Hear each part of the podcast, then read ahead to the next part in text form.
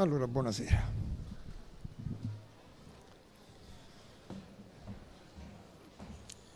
Sono uno che racconta storie, quindi sono qui per raccontarne qualcuna.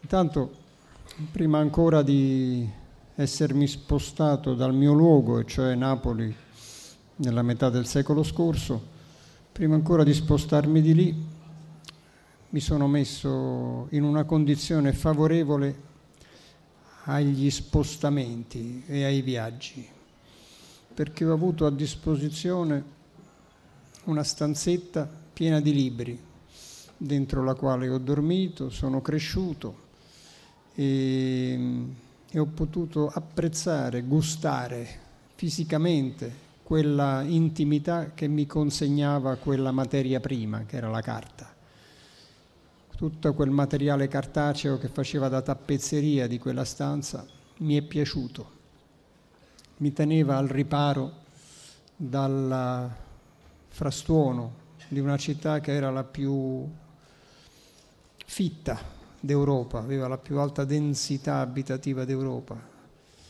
e aveva anche la più intensa, perciò, manifestazione acustica d'Europa quando si è in tanti in un posto stretto, quando si fa una specie di turno per, per spostarsi, allora, allora bisogna moltiplicare le capacità della propria voce, bisogna utilizzare tutte le modulazioni di frequenza e aggiungere a queste modulazioni di frequenza anche la gesticolazione che serve per spedire il più lontano possibile le proprie parole, anche da chi in quel momento non le sta ascoltando, ma non le arriva ad ascoltare, però intanto intende il significato della comunicazione.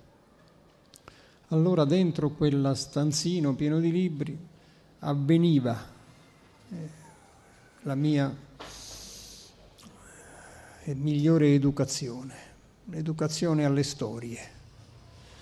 Ho avuto due tipi di storie che mi, sono, che mi hanno informato sul mondo ed erano delle storie scritte e delle storie a voce ed erano lontanissime l'una dall'altra, non si somigliavano per niente. Le storie a voce venivano dalla, dalle voci delle donne, delle donne di Napoli che si raccontavano quello che era successo alla loro generazione, a quelle venute prima di me, quella generazione di madri, di, di zie, di nonne. Avevano subito il più massiccio quantitativo di bombardamenti dell'Italia bombardata di allora, erano uscite dalla più massiccia distruzione della storia dell'umanità, ne avevano da raccontare, ne avevano da raccontare loro più degli uomini. Ho capito perché più tardi. Gli uomini tacevano, avevano imbarazzo, avevano vergogna, avevano erano stati a fianco del, avevano combattuto a fianco dei peggiori boia della storia dell'umanità, erano stati alleati dei, dei carnefici, di quelli che hanno trasformato la guerra antica in guerra moderna, con questa differenza tra le due, che la guerra moderna distrugge più vite di indifesi che di soldati, più vite di persone prese a casaccio nel mucchio distrutte a domicilio, rastrellate a domicilio per essere distrutte, che vite di soldati. Questo è stato il fatturato delle guerre moderne, ancora in corso, anche quelle di adesso sono sotto questo, sotto questo segno della maggiore distruzione di vite indifese. Allora, allora questo ha spiegato a me che la parte più dura della guerra non era al fronte, la strategia, il punto di, Il punto di combattimento non era la prima linea, ma tutte le retrovie. Tutte le retrovie erano punto centrale di combattimento, punto strategico di combattimento. Considero il bombardamento aereo di una città l'atto di terrorismo per eccellenza, quello che vuole distruggere il maggior numero di vite prese a casaccio nel mucchio, capitate così, staccate dalla vita a domicilio loro, nella loro giornata quotidiana. Vuole distruggere e terrorizzare il massimo numero di vite prese così. E quindi dove sta questo massimo numero di vite prese così? nelle città, nei concentramenti urbani. Ecco che allora non lo sapevo, ma l'ho capito dopo, che una città era il fronte principale, che tutte le città erano fronti principali e chi lo ha retto quel fronte principale, senza potersi difendere, sono state le donne e loro perciò avevano diritto di voce, diritto di racconto, fierezza di storia, di resistenza. E, mm, mia madre ha avuto come incubo principale di tutte le notti della sua vita il suono della sirena dell'allarme aereo. Ecco, attraverso di lei ho saputo che quella era la colonna sonora del 1900, il suono della sirena dell'allarme aereo. E, e quelle storie di quei bombardamenti erano storie che si raccontavano le donne dall'altra parte dei muri e delle porte che chiudevano male e perciò venivano assorbite più intensamente dal mio ascolto, dalla mia insonnia, che comunque era provocata dalla, dalle voci intorno, dalle voci di una città che non andava a dormire mai. Ecco, quelle storie hanno formato il mio albero della conoscenza, del, dei racconti, della vita precedente. Tutte quante quelle storie avevano anche un connotato, una quota di comico, di tragico in mezzo. Ci voleva un pezzo di ridicolo per sgambettare quel tragico e far venire voglia di raccontarlo ancora. Ho saputo più tardi che quello è il modo con cui le generazioni si sono trasmesse la conoscenza, la storia precedente, se le sono trasmesse attraverso il, la volontà di racconto, la trasformazione del racconto a voce, la consumazione del racconto a voce fino a diventare, fino a consumare tutte le sue possibili varianti, tutte le sue possibili diramazioni e tutti i toni di voce che potevano eh, rappresentare quelle storie. Ecco così le, i lutti e le storie precedenti, le tragedie sono state smaltite attraverso i racconti, la narrativa, la narrativa a voce. Ecco, quelle storie mi facevano, mi spostavano dal mio tempo, dalla mia infanzia e mi trasferivano nel loro tempo, è così che sono diventato contemporaneo anche della metà del secolo in cui non c'ero. Ho risentito loro, dei, dei, dei loro sentimenti che si sono radicati dentro di me attraverso quello che avevano sentito loro nel tempo precedente. È così che si sono formate le mie compassioni, le mie collere, le mie vergogne, attraverso le loro voci, le voci delle donne, che mi si infilavano dentro l'orecchio e poi da lì si diramavano a tutti gli altri sensi. Attraverso l'orecchio io potevo toccare, gustare, vedere, odorare. L'orecchio, l'udito era l'albero della conoscenza e gli altri sensi i terminali di quella storia. E tutti quanti partecipavano della esperienza fisica del tempo precedente e avviene questo, questo passaggio solamente attraverso le voci. Una gioventù, una nuova generazione che non ha avuto voci è sorda. Può vederci benissimo, ma gli, quella, ma gli manca quella trasmissione, quel passaggio del tono della voce di questo magnifico e il più bello strumento musicale esistente in natura, che è la voce umana. Così imparavo, assorbivo il tempo precedente e poi lo assorbivo attraverso la lingua materna che è il napoletano. È stata la mia lingua madre, è la lingua che ho parlato con mia madre fino agli ultimi giorni della sua vita. E invece l'italiano, l'italiano era una lingua paterna, e cioè si parlava solo con mio padre, esisteva solo a tavola l'italiano. A tavola mio padre pretendeva di trasmetterci questa lingua seconda, necessaria perché si stava dentro questa confezione Italia, ehm, sentimento patriottico eh, era completamente stato cauterizzato dalla guerra, dal fascismo che si era preso sul serio fino a diventare fino a pensare di, dover, di voler ricostruire insomma, il, l'impero romano e si era immaginato guerriero e aveva esaltato tutte le qualità peggiori del nazionalismo, ecco quel nazionalismo e quel patriottismo era stato completamente cauterizzato. Restava di quella Italia la lingua, la lingua italiana, la lingua che mio padre pretendeva di insegnarci senza accento e noi la apprendevamo come una lingua paterna, una lingua che si parlava solamente con lui, oppure stava completamente zitta dentro i libri di quello stanzino in cui sono cresciuto.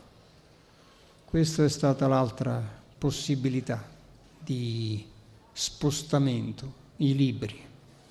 I libri mi hanno spostato in tutti i posti, non solo nel passato, le voci delle donne mi hanno dato cittadinanza di tempo precedente, mi hanno fatto diventare loro compaesano e coetaneo, ma le voci che stavano dentro i libri mi facevano diventare eh, un eh, presente dappertutto, in giro per il mondo. Mio padre, che era un lettore accanito, eh, si riempiva le quello stanzino di libri che provenivano dalle letterature del mondo.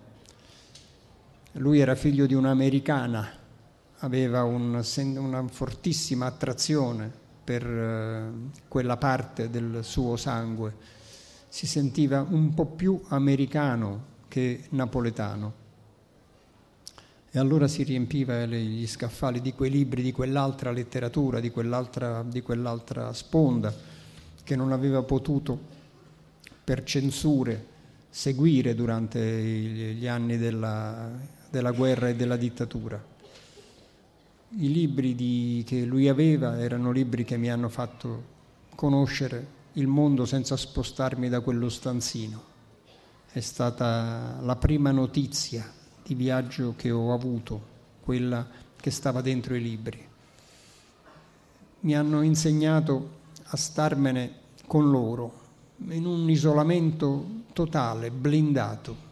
Ecco, i libri mi hanno completamente assorbito e isolato in quella infanzia e in quell'adolescenza. Mi hanno permesso di sapere e anche di giudicare. Prime, uno dei primi sentimenti, il primo sentimento che si forma indipendente dentro una creatura anche in età molto precoce, è quel sentimento di giustizia.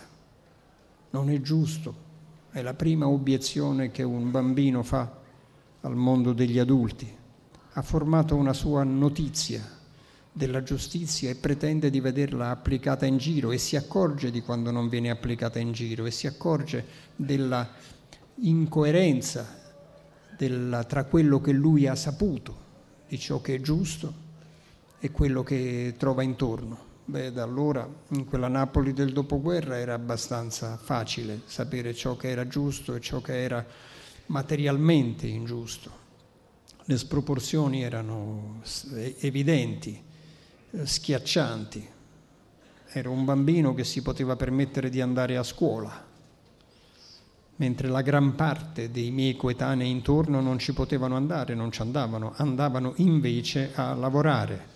Di una famiglia numerosa, se uno solo riusciva ad andare a scuola era già qualcosa, era già un traguardo. E la scuola, quella scuola di allora, quella scuola di, eh, per bambini di allora, in cui si insegnava a leggere e a scrivere a una nazione che era ancora eh, massicciamente, aveva una quota potente di analfabetismo Ecco, quella scuola cercava e si sforzava di fare uguaglianza là dentro, di dare mettere a disposizione di tutti, senza condizioni di censo, senza differenze di censo, mettere a disposizione di tutti il suo sapere, la sua conoscenza. Era una scuola giusta, riusciva a fare uguaglianza là dentro tra noi, fra tutti noi, trattati tutti nella stessa maniera e vagliati tutti secondo lo stesso criterio di giudizio. Era fuori, il dispari, il, disuguale cominciava fuori, ma lì dentro c'era una volontà di tenere unita quella folla di marmocchi che erano freschi usciti dalla guerra, eh, spuntati fuori a mucchi per ripopolare e anche se avevamo la più alta mortalità infantile d'Europa, eravamo comunque assai, eravamo comunque sovrabbondanti e quelle classi erano gremite di noi altri. C'era una volontà di ripopolare, come succede a tutte le circostanze, subito dopo tutte le circostanze catastrofiche. La specie umana si, si affanna e si consola attraverso il ripopolamento ha bisogno di moltiplicare la energia amorosa intorno a sé dopo quella distruttiva che ha subito. Così lì dentro, dentro, quella, dentro quelle aule, si faceva uguaglianza. Era un po' non, non perfetta, ecco, diciamo, non perfetta perché, ecco, noi per esempio, quando sono stato bambino io, ed era ancora ed era, si trattava del Novecento e non dell'Ottocento, si usava imparare a, a scrivere con il pennino e il calamaio. Avevano già inventato la biro, ma era considerata una cosa non istruttiva, una cosa che non, funzion- non andava bene, insomma, una, un, eccesso, un eccesso di semplificazione del gesto della scrittura e dunque si imparava, i bambini imparavano a fare questa mossa con il calamaio dentro il pennino, il, il, il pennino dentro il calamaio, una mossa con la quale dopo aver assorbito quella scarsa goccetta si poteva scrivere sì e no una eh, lettera in mezzo, sempre che si prendesse l'angolazione giusta perché se si, si, esagerava nel verticale la goccia cadeva un po' troppo velocemente a macchiare il foglio e se invece si abbassava l'angolo allora la goccia stentava e non usciva niente. Era un esercizio di destrezza la scrittura. Fosse rimasto quello non sarei mai diventato uno scrittore. Ci avevo messo troppo tempo. Ma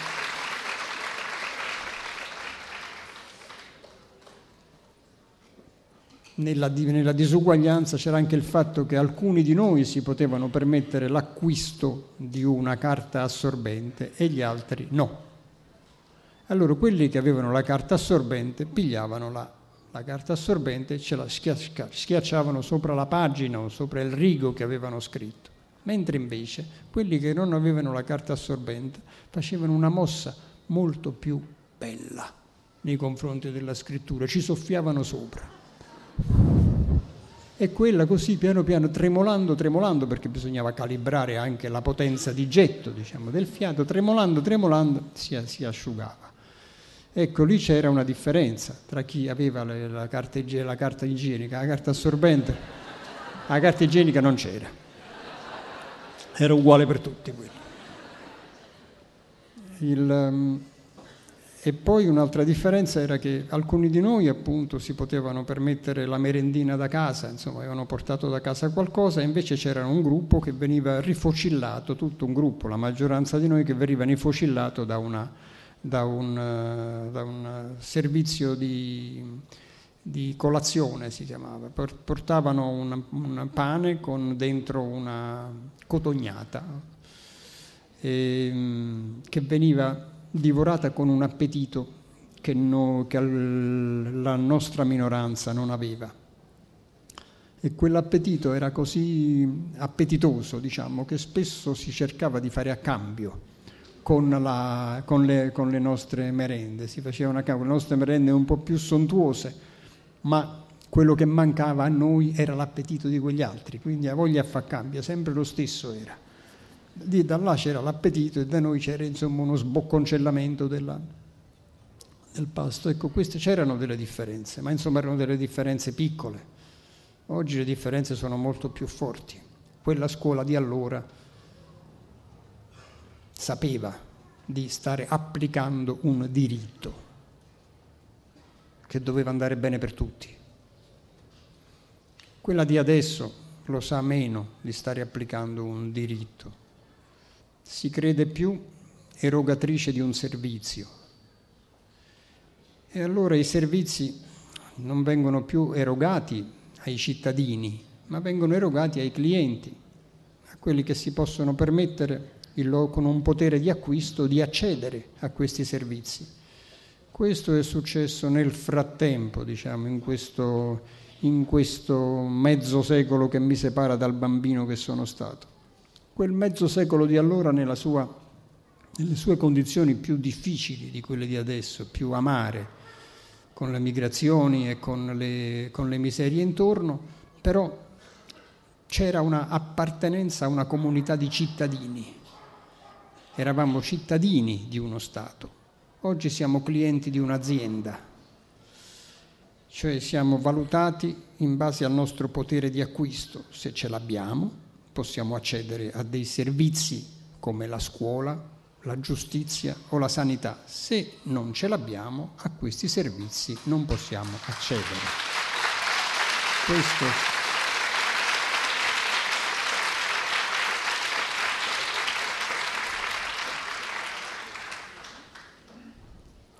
Quindi quando io sento dire che uno Stato è un'azienda, penso che si sta, si sta eh, usando la, una volgare bestemmia. Lo Stato non è un'azienda, lo Stato è fondato dal consenso della comunità intorno a diritti e doveri fondamentali. Eh, la contabilità spetta a un secondo tempo, insomma, è, una, è, una, è un reparto secondario della, della nostra eh, comunità. Bene, io il,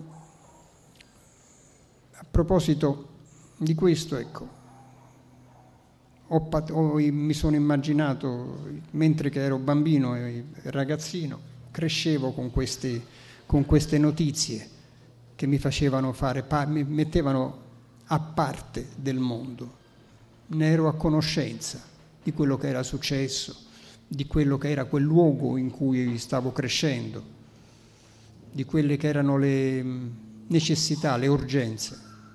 Mi si accumulava un una volontà di risposta che non trovava sfogo intorno, non trovava sfogo dentro gli studi, dentro quella città, appartenendo a una specie di futuro apparecchiato.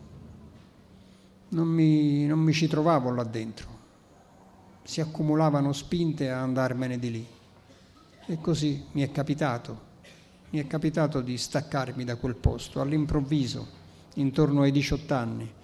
Me ne sono andato di casa, no, non sono scappato, nessuno mi inseguiva. E mi sono allontanato con pochissimo bagaglio e chiudendo piano la porta dietro di me. E il primo gradino di discesa da quella casa di cui non ho mai avuto le chiavi il primo gradino di discesa da quella casa conteneva tutti i miei viaggi, era un abisso gigantesco sotto i miei piedi. Quel primo gradino conteneva tutta la distanza che avrei accumulato nel corso del tempo da quel luogo, da quella famiglia, da quel futuro che mi avevano apparecchiato. Avevo allora come aiuto, come specie di spinta, di conforto ad allontanarmi la fresca lettura di un libro di un americano di allora, di un americano si chiamava Jack Kerouac il libro si chiamava Sulla strada. Era un libro che invitava, invitava a andarsene, a staccarsi e a affrontare la spaventosa libertà del vagabondo, quello che non sa dove andrà la sera stessa, dove si sistemerà, che cosa mangerà, dove che, con che persone avrà a che fare, chi incontrerà, se incontrerà qualcuno. Ecco quella, quella libertà, quella libertà spaventosa che dava sgomento, quella libertà era, era quella che avevo intorno, che mi stavo procurando.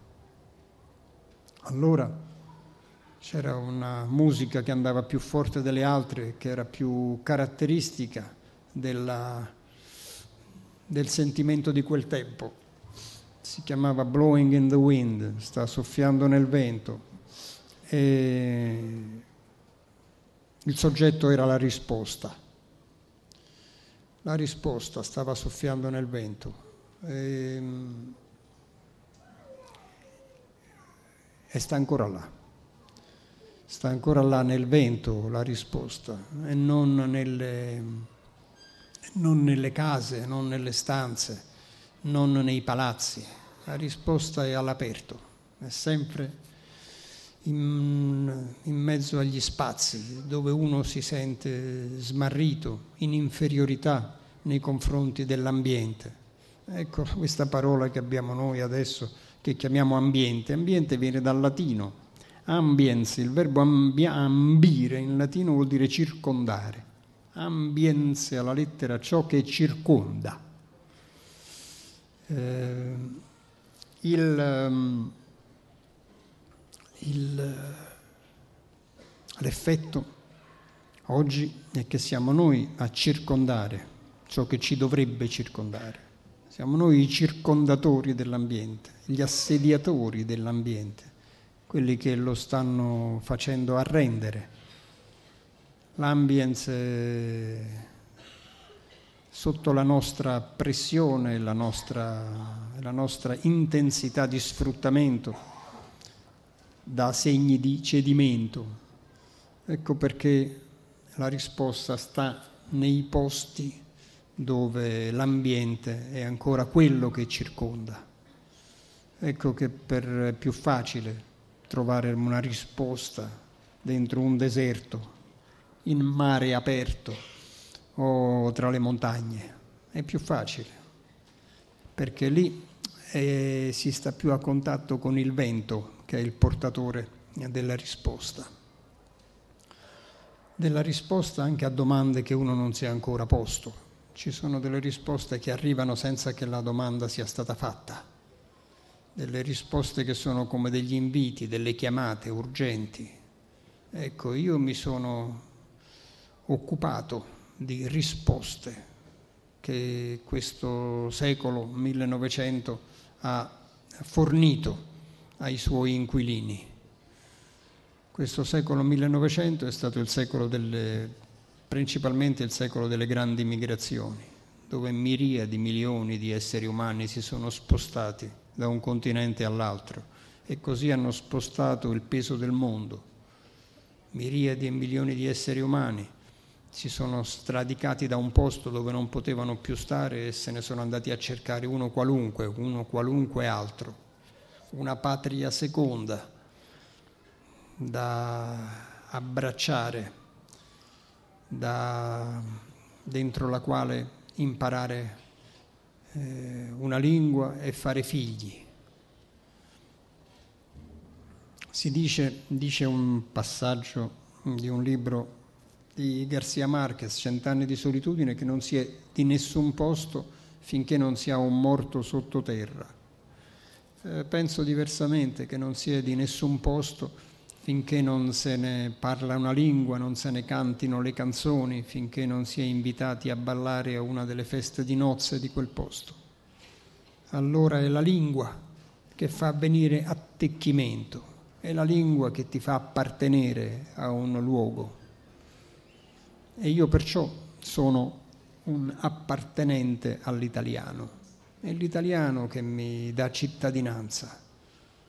Io mi sento italiano e dunque eh, appartenente a una comunità per via di questo vocabolario che adopero, per via di questo vocabolario il cui diritto di cittadinanza me lo ha fornito mio padre e i libri.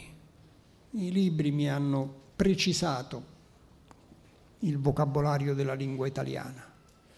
Si, è un effetto secondario della lettura, quello di difendersi meglio, di non farsi mettere in bocca le frasi, le parole, le sentenze da parte del, di quello che si, che si sente dire in giro. Ecco che quando uno mi dice che, quando un ministro mi dice che l'Italia subisce delle ondate migratorie, io dico che quel ministro sta contrabbandando vocabolario falso, sta spacciando vocabolario falso. Immediatamente dentro di me scatta lo spirito di contraddizione e di precisazione che l'uso della parola impropria mi stimola immediatamente, mi costringe a, a correggere. Se uno dice ondate, però non lo dice per, a caso così, è una parola trovata sul vocabolario per combinazione, lo dice perché vuole suscitare da parte dell'ascoltatore, del cittadino, del cliente, vuole suscitare il sentimento di una terraferma che si sente minacciata dalle ondate. Che deve fare una terraferma se ci sono le ondate? Eh, deve alzare delle dighe, degli sbarramenti, delle scogliere, dei respingimenti. Dunque la parola non è semplicemente imprecisa, è una parola che vuole procurare un sentimento politico. Dunque è una parola imprecisa di suo, ma nociva nei fatti. Oltre che sbagliata, è, eh, nemica, è una parola nemica della verità. Qual è la parola giusta allora?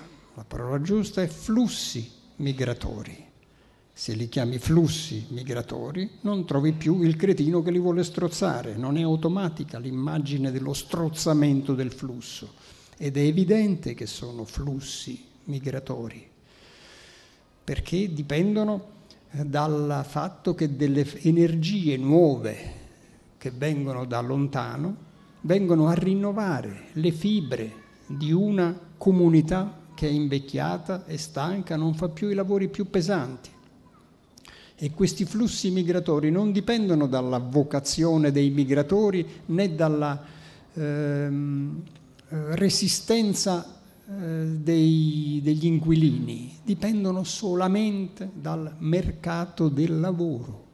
Non c'è nessun altro criterio che possa valutare il flusso migratorio se non il mercato del lavoro vengono questi flussi migratori attratti da possibilità concrete di lavoro, defluiscono quando queste possibilità concrete non ci sono più, defluiscono e stanno defluendo in questo momento, da noi come stanno defluendo in Spagna. Allora era evidente insomma, che il nostro vantaggio era augurarci che i flussi non defluissero, perché il momento in cui i flussi defluiscono vuol dire che siamo messi stiamo, ci stiamo impoverendo tutti, non solamente i migratori che sanno benissimo come poter rimediare, perché sono esperti, hanno affrontato difficoltà gigantesche, pericoli, sanno benissimo come cavarsela, sono temprati alla, alla, all'aggiustamento, alla resistenza a differenza di noi che la dobbiamo riapprendere, la dobbiamo riapprendere.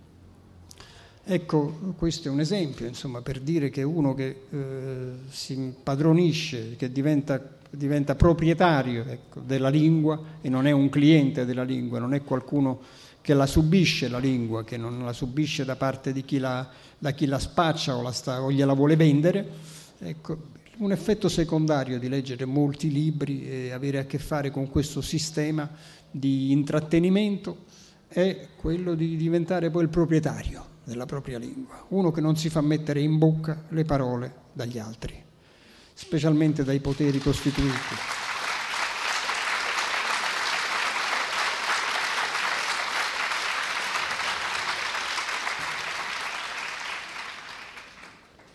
Dunque mi hanno, eh, ho chiesto se era possibile fare davvero un dialogo perché questo che sto facendo si chiama monologo. Io sono pratico della lingua italiana e questo si chiama monologo. Mi hanno risposto sì, si può fare il dialogo. Quindi ci sono dei microfoni che possono essere, eh, possono circolare per, la, per questa bella eh, comunità che si è voluta riunire per sentire un narratore di passaggio eh, e quindi possiamo fare avvenire l'auspicato dialogo che sta nel titolo di queste manifestazioni. Chi vuole alza la mano e viene raggiunto da un microfono.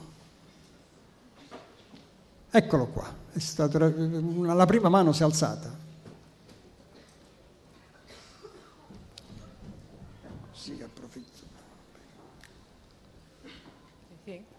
Buonasera Harry, mi chiamo Claudia. E io ho una domanda qui che mi, mi, pongo tutti i giorni a chi conosco, a chi è intorno a me e mi pongo a me stessa spesso. Io eh, ho vissuto quella scuola che prima ci ha raccontato lei, quei tempi, mi hanno fatto molta tenerezza, però io mi chiedo, i miei genitori, i miei nonni non andavano a scuola, mio babbo e mia mamma hanno fatto la terza elementare io sono andata un po' a scolicchia, i miei figli hanno studiato fino a, anche all'università. Io mi chiedo, e io mi dicevo, tutto questo porterà gran belle cose, perché io vedevo, mi sembrava la, una grande differenza, mi sembravano allora, quando ero più giovane, ignoranti i miei, che ignorassero anche i comuni, eh, comuni rapporti civili e che studiare ci avrebbe portato a incontri maggiori, a a confrontarci, a crescere, a migliorare tantissimissimo. Io veramente sono molto preoccupata. Ora, lei che cosa ne pensa? Qual è il suo punto di vista? Grazie. Beh, l'istruzione è stata una grande trasformazione di questo nostro paese. L'istruzione per tutti. Non c'era e c'è stata. Ci ha trasformato, ci siamo arricchiti attraverso l'istruzione un popolo istruito è un popolo che produce molto meglio e che si rende molto me- eh, lavora molto meglio, comunica, scambia, si muove meglio. Dunque noi siamo stati molto avvantaggiati da questa, da questa, da questa moltiplicazione della, della informazione dell'alfabetizzazione. Siamo stati i figli di, questa, di questo grandioso risultato. Dunque io sono molto contento di essere stato eh, inserito dentro questa, questa grande ondata di miglioramento che arriva fino ai giorni nostri. La differenza riguarda la parola diritti. Oggi questa parola diritti è scaduta. Oggi questi diritti sono diventati invece dei servizi. E allora questo ha indebolito la nostra comunità. Siamo meno cittadini di prima anche se ne sappiamo più di prima, più dei nostri nonni, siamo meno cittadini di prima.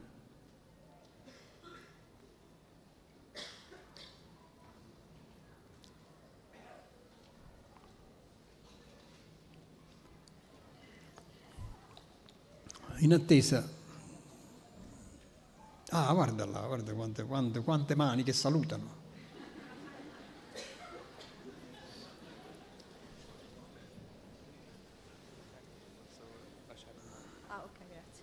Buonasera, io ho 24 anni e faccio l'università e anche per ricollegarmi alla domanda che ha fatto la signora prima, Eh, diciamo, la mia esperienza dell'università è tragica, soprattutto perché sono partita con la grande speranza di potermi rendere utile studiando medicina. E, diciamo che la mia esperienza al momento, soprattutto per quel che riguarda la parte pratica, è quella di essere, diciamo, presa in ostaggio da persone che esercitano un potere dentro l'ospedale universitario e non mi permettono di fare, di imparare, cioè quello che imparo è proprio il colore delle porte che mi vengono chiuse in faccia. E questa è, è una truffa e non riesco a capire in realtà come siamo potuti arrivare a questo punto e vorrei sapere se lei ha un'idea sul perché e come ci si può liberare da questa, da questa prigione. No, grazie, no, ma è... non ce l'ho. Non ce l'ho l'idea anche perché l'università non l'ho proprio fatta, non ci sono proprio entrato, non, non mi sono confrontato su, con nessuna porta chiusa. Le porte me la sono chiuse alle spalle quando me ne sono andato di casa e basta, ma niente più. Ma se uno vuole fare medicina c'ha dentro qualcosa che, di, di, di forte che deve essere più forte delle porte che trova chiuse, deve essere più forte.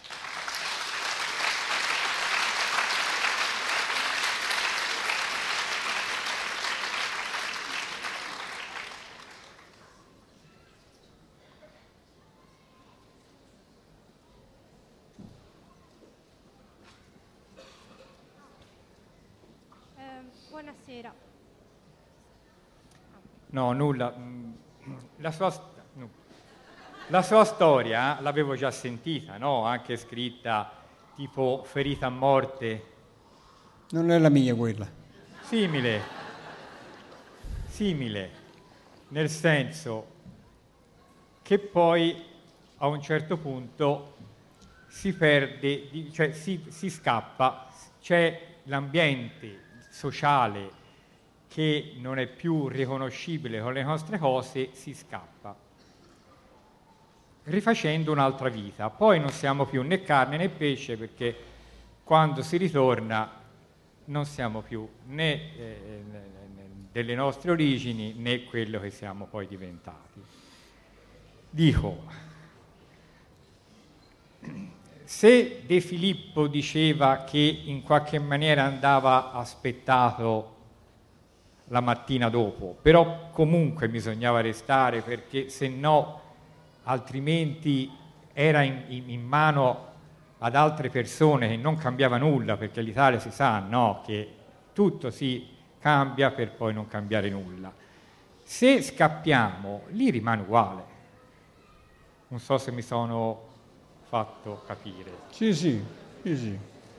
Nel senso, per cambiare una mentalità, un certo modo, bisogna combattere all'interno, non in qualche maniera prendere il treno e, e mettersi nell'onda della modernità intellettuale. Sì, sì, sì, eh. penso che sia giusto così. Però intanto, eh, nel mio caso, è un caso di evidente diserzione del luogo. Ho disertato il mio luogo.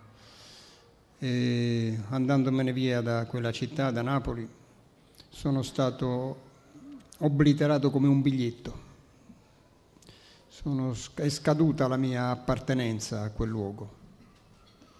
Non, posso, non posso più dirmi un cittadino di quel luogo perché non ci sto più. Però provengo da quel luogo, questo ha a che vedere con quello che so di me, quello che ho imparato e che tipo di sistema nervoso si è formato lì. Un sistema nervoso che si è accordato sulle voci di quelle donne, si è accordato sulla geologia di quel luogo, che è un luogo sismico sotto un vulcano catastrofico, un luogo che si è procurato dei cittadini di azzardo, ha selezionato una specie di cittadini dell'azzardo, con un sistema nervoso che somiglia più a quello di altri popoli agitati dallo sottosuolo, filippini, cileni, indonesiani, iraniani piuttosto che valdostani, per esempio. Abbiamo un sistema nervoso starato su quella, su quella eh, lunghezza d'onda degli incubi. Qualunque napoletano chiuso dentro una stanza sa esattamente dove si trova il Vesuvio, per esempio. E lì a faro d'orientamento insomma, della, degli incubi di ognuno. Dunque io provengo esattamente da quel luogo. E più che il essere di quel luogo, sono uno da quel luogo, vengo da là. Come può succedere a un dente che si cava da una mascella e poi non è che si va a rimettere dentro un'altra mascella, rimane senza impianto, reimpianto, però la forma di quelle radici che non si rimpiantano più da nessuna parte è esattamente la forma che gli ha impresso il luogo di partenza, il luogo di estrazione. Dunque, a proposito di Edoardo De Filippo, beh, insomma, il fatto che lui dicesse che deve passare la nottata, certo, le nottate devono passare e alla fine passano perché così finora è andata, insomma, e abbiamo buone aspettative che continuino a passare le nottate. Ci sono delle ragionevoli aspettative che le nottate passino. Ma Edoardo De Filippo aveva eh, telegraficamente eh, dato per consegna sua, ai suoi, insomma, quelli che gli chiedevano il da farsi, il, eh, un verbo urgente, fuite venne scappatevene, che è un verbo da terremoti, diciamo, che noi quando il verbo fuggire sappiamo eh, bene che cosa vuol dire e come si fa. Siamo dei, dei fuggitivi eh, allenatissimi. Eh, lui intendeva insomma di, di staccarsi definitivamente. D'altra parte apparteneva a un'epoca in cui milioni di nostri si erano staccati definitivamente avevano trovato questa necessità e questo modo di eh, essere contemporanei del 1900, facendo i migratori e andandosene lontano.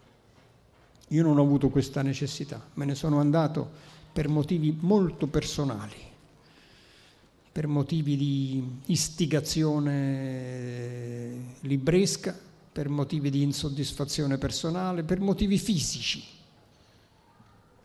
Poiché mio padre era figlio di un'americana, come dicevo prima, io per conseguenza avevo un quarto di sangue americano dentro di me e questo quarto di sangue americano si manifestava in superficie. Più crescevo, più somigliavo a quelli. Quelli chi? Quei migliaia, quelle migliaia di soldati della sesta flotta degli Stati Uniti d'America che venivano a scaricare la loro astinenza alcolica e sessuale sul suolo della mia città, che in quel momento non era la mia città né la città dei miei concittadini, era la città di quelli che ci sbarcavano. Se commettevano un reato su quel suolo ne rispondevano alla magistratura del loro paese, non alla nostra. Quel posto era preso e consegnato a loro. In questo modo, insomma, più crescendo e somigliando fisicamente a quelli, la mia identità eh, di napoletano era stata bruciata, insomma, io per strada ero diventato un, uh, uno di che, uno di quei uh, soldatini da, da, da sbarco e da libera uscita.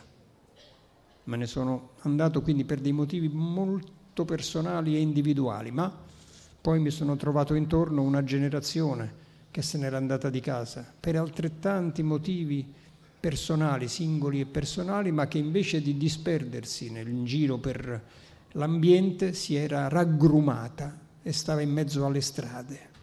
In mezzo alle strade bloccava la carreggiata, una generazione di insubordinati prima, di insorti poi, di rivoluzionari dopo, attraverso i gradini di un inasprimento e di un radicamento che è durato molti anni nel mio caso. Ecco, io ho fatto parte dell'ultima generazione rivoluzionaria del 1900 perché questo era l'ordine del giorno del mondo di allora.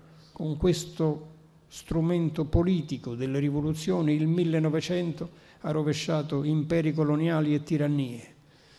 Dunque eravamo, brulicava, il mondo brulicava di rivoluzioni e di rivoluzionari. Considero il rivoluzionario la figura professionale del 1900, uno che aveva di fronte a sé queste due possibilità di carriera, quella di essere presidente o bandito. Non c'erano figure intermedie a disposizione e qualche volta insomma, la doppia possibilità ha coinciso con la stessa persona che è stato sia bandito che presidente.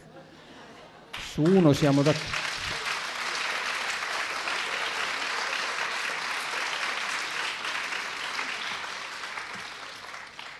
Su uno dobbiamo essere d'accordo tutti quanti all'unanimità e si tratta di Mandela.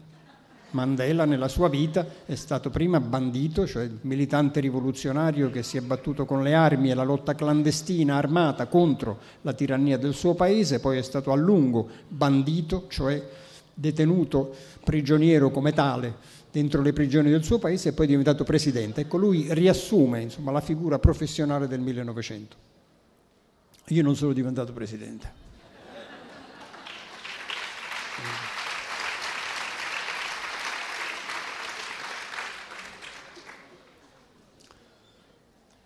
Mh, tra le cose che lei ha fatto, e torno al tema della serata, è stato il camminare. Camminare a piedi, il camminare vuol dire tante cose, vuol dire incontrare, vuol dire spostarsi, vuol dire riflettere, vuol dire è un modo anche per imparare, è un modo per eh, avvicinarsi al mondo. Camminare a piedi, camminare a 6 km l'ora, come dice il tema della serata, vuol dire camminare lentamente, vuol dire avere tempo per guardarsi intorno, per fermarsi, per incrociare gli, gli sguardi. Io vorrei chiederle in che modo il camminare a piedi ha condizionato, influenzato, formato il suo scrivere e in che modo il camminare a piedi ha influenzato, condizionato e formato la sua vita. Intanto 6 km all'ora è un'andatura abbastanza sostenuta non è proprio da passeggio, ci deve avere un bel ritmo, insomma. Se no fai 6 km in un'ora e poi ti fermi e non ne fai più. Invece 6 km all'ora indica una possibilità di proseguire per altre ore. È una bella, è una bella mm, andatura, sì. Il, um, il, um, per me proprio il cammino identifica il viaggio. Il viaggio comincia quando si va a piedi, quando ci si sposta a piedi, eh, si percorre qualcosa, insomma. Per cui il viaggio per me, i viaggiatori sono appunto, come dicevo prima, o i migratori, ma anche i pellegrini, quelli che vanno una, verso una loro meta, i, quelli che scalano, perché oltre ai piedi ci mettono pure le mani. Io considero la scalata un, eh, una unità di misura sotto la voce del viaggio. È un viaggio che va da un punto di partenza a un punto di partenza, perché l'obiettivo del, dello scalatore è tornare al punto di partenza, non quello di piazzarsi e di rimanere su, sopra una cima, diciamo. Quelli che rimangono sopra una cima è perché sono stati interrotti definitivamente dalle circostanze sfortunate del, del loro viaggio. Dunque eh, considero appunto, viaggiatori i contrabbandieri di una volta, gli spalloni, quelli che attraversavano un confine a piedi portando merci o accompagnando persone che non si potevano permettere il passaggio dalla, dalla frontiera ufficiale, dai posti di frontiera il, ehm, il, quello che per me il, la, si identifica con la parola viaggio. È una mia, è una mia eh, precisazione che, non deve, che, non ha, che, va bene per me. Insomma. Tutti gli altri, eh, tutto quello che avviene con i mezzi di trasporto invece lo chiamo spostamento si viene spostati, si è parte di, una, di un meccanismo che ti deposita, in, ti, ti, trasporta e ti deposita da una parte all'altra, con eh, effetto di imballaggio di pacco postale, automobile compresa. Anche se sei, se sei il pacco che sta qui, che sei, sei, un guidatore dentro il pacco che sei tu, sempre quella, una, quell'attrezzo fa avvenire spostamenti e non viaggi. A me hanno mm, l'idea di andare, di, di, insomma, di, di, muovermi a piedi è il, è il, modo migliore con cui mi posso far venire delle, delle non dico delle idee, ma in cui delle idee possono venire, possono venire a me. È un modo cui, con cui si, la testa si svuota al punto di essere ospitale per ricevere qualche spiffero da fuori. Io penso che le idee non sono frutto della mente dell'ideatore, ma sono frutto dell'ospitalità eh, di un cranio abbastanza vuoto, da parte di uno spiffero, di un'idea che c'è già in giro e che trova un po' di ospitalità presso uno che in quel momento è, eh, eh, ha fatto un po' di vuoto in testa, sta facendo un'altra cosa, sta pensando. A me è capitato di, avere, di ricevere queste, queste, visite di idee sia eh, in cammino sia durante il tempo del lavoro manuale. Ecco, durante quelle ore di lavoro manuale, quando il corpo se ne andava per i fatti suoi a seguire il suo ritmo del, del da farsi, la testa si poteva permettere di essere vuota, ospitale e ricevere qualche imbeccata da, da, da pensieri che, che se ne vanno in giro per l'aria e che si fermano un momento, si riposano come dentro un cranio vuoto, poi proseguono oltre, ma intanto hanno lasciato una traccia, un seme e il gusto alla fine della giornata di fissarlo in qualche frase.